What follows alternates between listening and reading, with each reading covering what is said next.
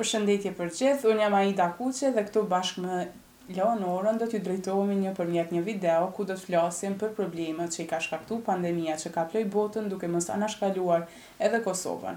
Covid nëntëmbëdhjetë që është shfaqur si një problem i madh për shoqërinë tonë duke mos na lënë edhe qytetin tonë të dashur, qytetin e Suarekës.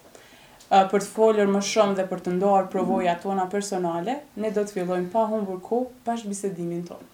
E dimë që Covid është një problem më i gjerë shoqëror, por kisha dashtë me ditë sa ma shumë se sa ka ndiku në jetën tonde si një e re që jeton në Kosovë edhe në qytetin e Suarekës. Përshëndetje unë jam Leonora Gashi. Po Aida siç e sheh edhe ti, Covid nëntëmbëdhjetë apo pandemia ka ndikuar shumë negativisht tek ne qytetarët në përgjithësi, si në komunën tonë ashtu edhe në tërë botën ku ka kapluar pandemia. Unë si studente që kam qenë dhe jam, Shkaku i pandemisë më është dashur që t'i ndërprej të gjitha aktivitetet si studente këtu në Prishtinë. Shkaku i pandemisë më është dashur t'i ndaloj ligjëratat, po ashtu praktikën në spital dhe të kthehem në vendlindje. Të lidhemi këtu te kthimi në vendlindje, se sa jeni gjetë ju apo sa e lehtë e qasshme ka qenë jeta për ju në vendlindje? Po, kthimi në vendlindje u kon edhe ka pasur edhe anë pozitive po ashtu edhe anë negative. Anë negative kanë qenë se prej një jetës dinamike që kam pasur në Prishtinë si studente, me plot aktivitete, kur kam kur jam kthyer në vendlindje kam qenë shumë e kufizuar dhe e izoluar në shtëpi, por të mirat e kësaj kanë qenë se kam pas kohë më të gjatë që të rri, t'i t'i përkushtohem familjes, po ashtu edhe të lexoj e t'i përkushtohem më shumë mësimit rreth mjekësisë, drejtimit që jam. Po. Edhe një diçka tjetër e dimë që në qytetin e Suarekës ka pas edhe aktivitete të shumta të cilat kanë kontribuar në zhvillimin realisht e jetës sociale edhe përkundër kufizimeve të shumta që kemi pasën.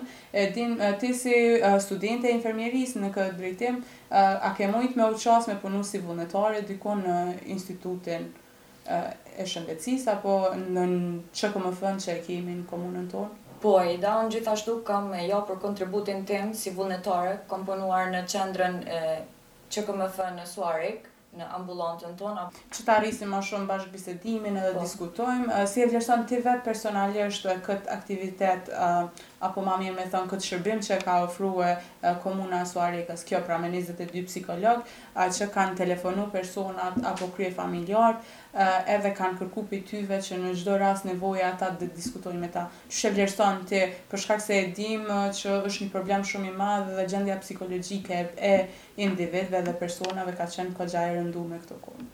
Për mendimin tim, unë e vlerësoj shumë mirë sepse është një kontribut shumë i mirë që ata e kanë dhënë për qytetarët në përgjithësi, sepse u kon një, me e thonë një lloj krize për gjithë ne, edhe ka pas që moshat e reja apo ndoshta edhe moshat më të vjetra kanë përjetuar shumë rëndë, edhe ata ja kanë jap një ndihmesë atyre shkaku i telefonatave që i kanë ba dhe dialogun që e kanë pas mes vete ata. Konsultat, pra patjetër që ju kanë ndihmu atyne që me kalu në mënyrë sa ma të lehtë mundshme këtë krizë. Po kriza përpos që ka qenë psikologjike e thamë edhe vetë, besoj që ka kalu edhe në aspektin financiar edhe ka ndikuar negativisht edhe tek kuletat e çdo qytetari.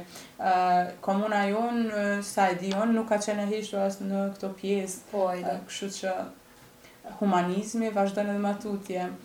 Besoj që ke qenë e informume po, dhe kemi mujt me pas qasje direkte, kemi ditë që është organizuar apo është krijuar një fond i veçantë në cilin i është ofruar ndihmë familjeve në nevojë. Të gjithë ata të cilët gjatë kësaj pandemie janë gjetë më së keqi, komuna i ka qëndruar pranë. Po, pra, në bashkëpunim edhe me organizata dhe shoqata të ndryshme të tjera që kanë kontribu. Dhe, pra, nga ky bashkëbisedim ne mund të arrijmë në përfundim që përpos anëve negative që pati pandemia në jetët tona, patjetër që ka edhe anë pozitive të kësaj edhe mund të cilësoj si storie të suksesit tri pika kryesore, Pika numër një mund të jetë fondi për ndihmë familjeve me nevoja të veçanta dhe patjetër grupi i psikologëve të cilët kanë dhënë shërbime psikologjike në linjën falas për personat apo për familjarët që kanë pas nevojë dhe e treta nuk duhet që ta harrojmë për shkak se duke ditur që jetojmë në një botë të dixhitalizuar Mos të harrojmë edhe thirrjet e shumta që janë bërë për videot të cilat promovojnë se si duhet të mbrohemi dhe si duhet të jetojmë apo t'i përshtatemi kësaj pandemie. E kështu miq të dashur, ne nuk do ta lëmë me kaq, patjetër që bashkëbisedimet tona dhe diskutimet mbi Covid nëntëmbëdhjetë-shin do të vazhdojnë edhe tutje deri sa kjo pandemi të vazhdojë. Mirëpo, deri atëherë nga unë, Aida dhe Leonora, bashkëbisedim këtu që ishim, do të shihemi Besoj që për gjithçka të mirë së bashku.